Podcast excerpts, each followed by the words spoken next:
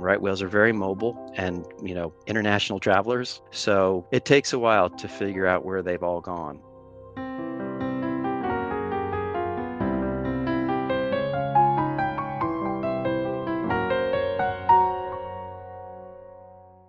From the Museum of Science in Boston, this is Pulsar, a podcast where we survey for answers to the most elusive questions we've ever gotten from our visitors. I'm your host, Eric, and if you've ever embarked on a whale watch from Boston, you may have seen humpback whales or fin whales after a short cruise out of the harbor. A much more rare sighting is the critically endangered North Atlantic right whale. You may have seen the news last week that Cape Cod Canal was closed to boat traffic for about 24 hours after two right whales were spotted swimming along the waterway.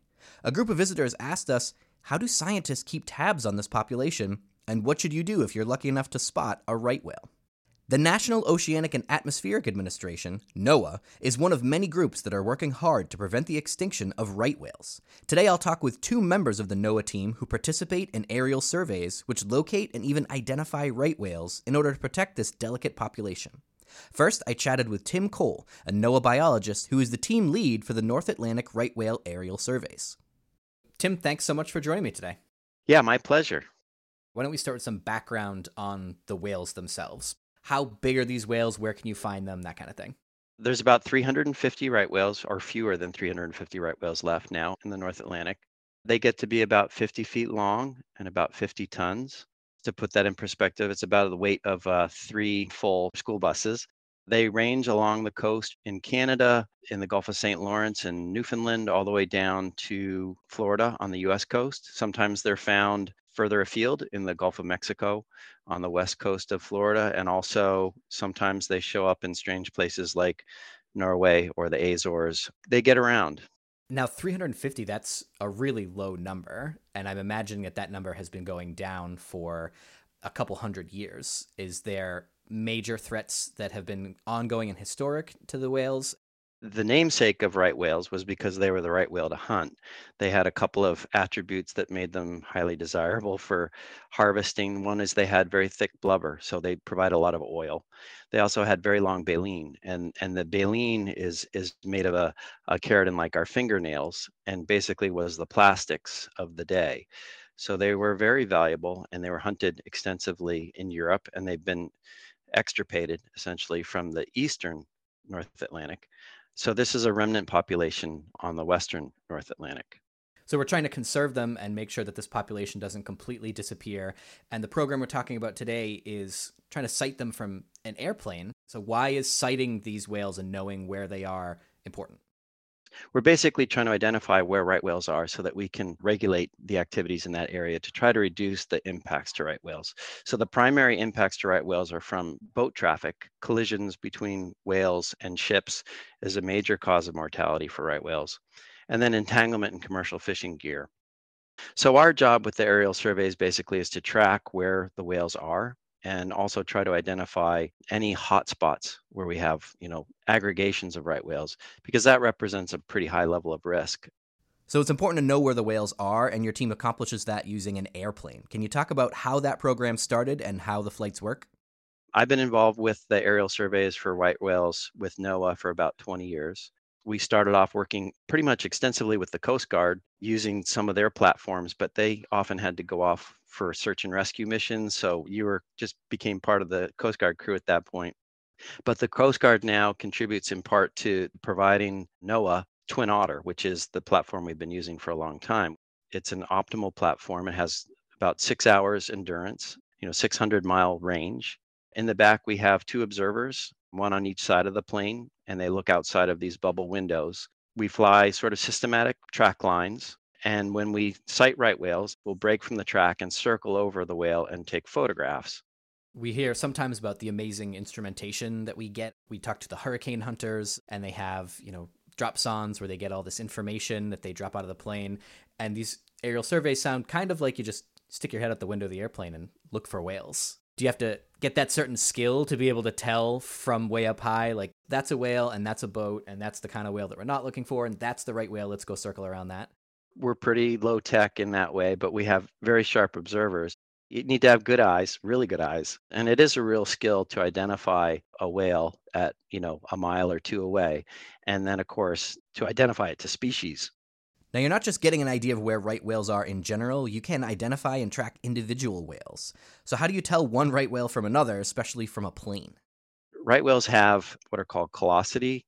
They're white patches on the head, and they're unique to each individual. And we can use those to identify who we saw on any particular flight. The New England Aquarium in Boston has a catalog of all the right whales that have ever been photographed we work with them and they compare our photographs to their catalog to see who we saw on any given flight. And that's also how we track the population. We have basically a census of how many of the individuals are left each year. And if they haven't been seen for a while, then, you know, over time it becomes more likely that they're no longer around. But it's interesting too because the aquarium has used that catalog to sort of piece together sighting histories of animals. And each animal has a very unique sort of pattern that it follows. Some like certain areas more than others. If you can track the individuals that closely, do you see patterns start to emerge where you see lots of whales changing their behavior at the same time? Starting about 2010 to 2013, with changes in the, the currents and the oceanic temperatures in the Gulf of Maine, we started seeing big shifts in the distributions of right whales.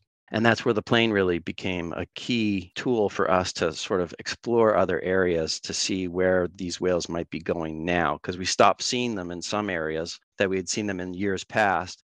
But our surveys, we discovered a lot of right whales in the Gulf of St. Lawrence up in Canada a lot of the same individuals that were using the Bay of Fundy. So we know they basically displaced from the Bay of Fundy and started visiting this new region, which didn't have any real protections in place. So there was a large number of right whale mortalities in the Gulf of St. Lawrence in 2017. And we worked a lot with the Canadians, and they were very proactive in, in establishing new management stuff using some of our data. And they also had planes too but essentially they have now you know instituted some pretty drastic regulations to reduce the mortality of right whales in the area do you have any outstanding questions about right whale populations that the aerial surveys could help answering?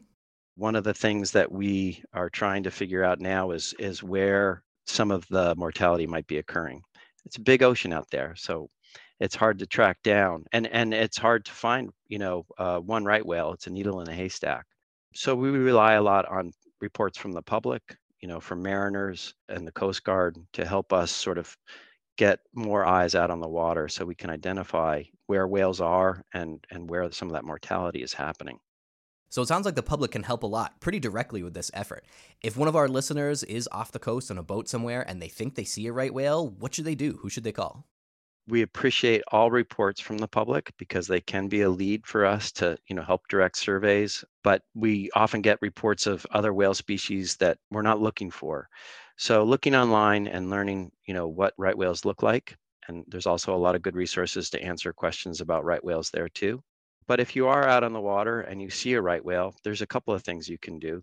There's a, uh, an app called whale alert and you can use that to report sightings Whale Alert also has some resources there to help you identify species, but you can also call the Coast Guard and report the sighting. We work pretty closely with the Coast Guard and they'll relay sightings to us and we'll follow up. We'll usually call people back and ask them a few questions just to make sure it was a right whale or not. And of course, we're happy to answer any of their questions too, and also to thank them for making the report. People's participation in, in right whale conservation is really important. They can make a difference. Tim, thanks so much for telling us about the aerial survey program and good luck spotting those whales. Sure thing, Eric. Yeah, no problem. I also had an opportunity to talk with Lieutenant Chris Licitra, a NOAA Corps officer and a pilot of the Twin Otter aircraft used in the aerial survey program. Chris, thanks for joining me on Pulsar to talk about flying these planes. Happy to be here. The missions that fly out of Cape Cod fly a Twin Otter. So, is there any particular reason why that plane is used for these missions? Yeah, it's a extremely versatile aircraft. De Havilland Twin Otter, our motto flying that aircraft is low and slow and good to go. So it has an extended range of anywhere from four to six hours. The airspeed that it flies at is ideal for surveying marine mammals right around 100 knots ground speed, and we can be stable at low altitudes as well. So it makes it ideal for marine mammal surveys. One thing that I couldn't really take a guess on is what kind of altitude you're flying at because the closer you are to the water, the easier it is to be able to identify and spot a whale, but the less visibility you have. If you're up a mile in the air, then you can see much more of the ocean, but it might be hard to distinguish what's a whale and what's a boat and what's just a wave. So, what's the altitude? Do you switch it up or do you have like a typical best, like here's where we are for our scan?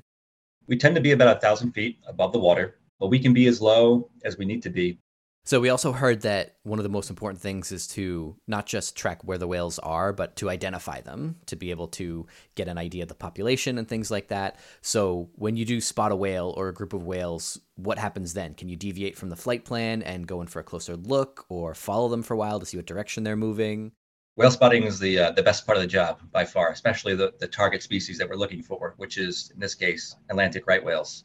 So when we spot a whale, the observer would say, you know, break right, break left from our track line, and the co-pilot will put a marker down in our GPS saying that this is where we're leaving the line, and the pilot will do a steep turn to left or right and track that species. And as soon as we're on top of it, we tend to do steep left turns to be able to photograph it so we can actually get a record of that species there. So the pilot is going to maintain a 45 degree bank turn at about 100 knots, and we'll keep that bank so that the scientists can accurately identify the species if they they're really amazing with the names. They can say that that oh that's whiskey foxtrot or that's um, alpha zero or something like that. They have very fun names, and it's always great for the pilots to kind of uh, participate in the excitement of finding a long lost mammal that they haven't seen in a while. It's like an old friend visiting kind of a thing, and we'll be on there anywhere from you know five minutes to half an hour, depending on what the whales are doing. Sometimes they're feeding, sometimes they're in a sag, sometimes they're just kind of hanging out at the surface, and sometimes they're misbehaving. And we have to continually circle for a while until they breach again, because sometimes they dive down deep and we didn't get a great photo of it or great pass initially. So the scientists will have the pilots continue circling for however long the whale stays down there until it wants to say hello again. So you mentioned a couple of the other marine mammal missions. Do you fly those as well, trying to spot other kinds of animals? Can you talk a little bit about that? Yeah, absolutely. There's a mission called uh, Southeast AMAPPS. We fly a little bit lower, about 800 feet, and we're looking for all marine mammal species. There's turtle surveys. I haven't participated in the turtle survey, but I do see plenty of turtles from the air when we're doing the marine mammal surveys. I participated in Steller sea lion survey of the Alaskan coastline. That was exciting because in Alaska, the topography is much different more canyons that we are surveying in, and the sea lions, the best way to photograph them is when they're hauled out or they're kind of sunbathing on the beaches. And these beaches in Alaska are right up next to cliffs. So we have to get safely, of course, close to the ideal picture angle. So we get pretty close to uh, the, the marine mammals and sometimes the terrain, but we always maintain safety in that. And we always have an exit. How did you end up becoming a pilot and then doing these marine mammal surveys? Is it something where you kind of always liked whales, or did you come become a pilot and see what kind of different opportunities were out there? Like, what's your story? I got my private pilot license right out of high school at a community college in New Jersey called uh, Mercer County Community College. They had a pretty fantastic flight program. But back then, in the early 2010s, there wasn't a lot of job opportunities for pilots. So I got my degree in environmental planning because I always had an interest in science, specifically charting and mapping. So I have a background in GIS, Geographic Information Systems. And when you have a background in GIS, you're always kind of using aerial data. It just so happened that NOAA, or these NOAA pilots, we, we do a lot of coastal mapping missions. And I was working with a lot of NOAA collected aerial photography. And I'm like thinking to myself, sitting in front of a computer, it'd be really cool if I was the guy collecting this information. I don't know how I'm going to do it, but it'd be really nice to uh, be able to work with NOAA maybe one day. And then about five years, five or six years later, I joined the NOAA Corps and I became a pilot. But I eventually got into the aviation program and I became that individual that was participating in these type of missions, doing the exact same data collection that I was talking about and using in my own research back in when I was in university.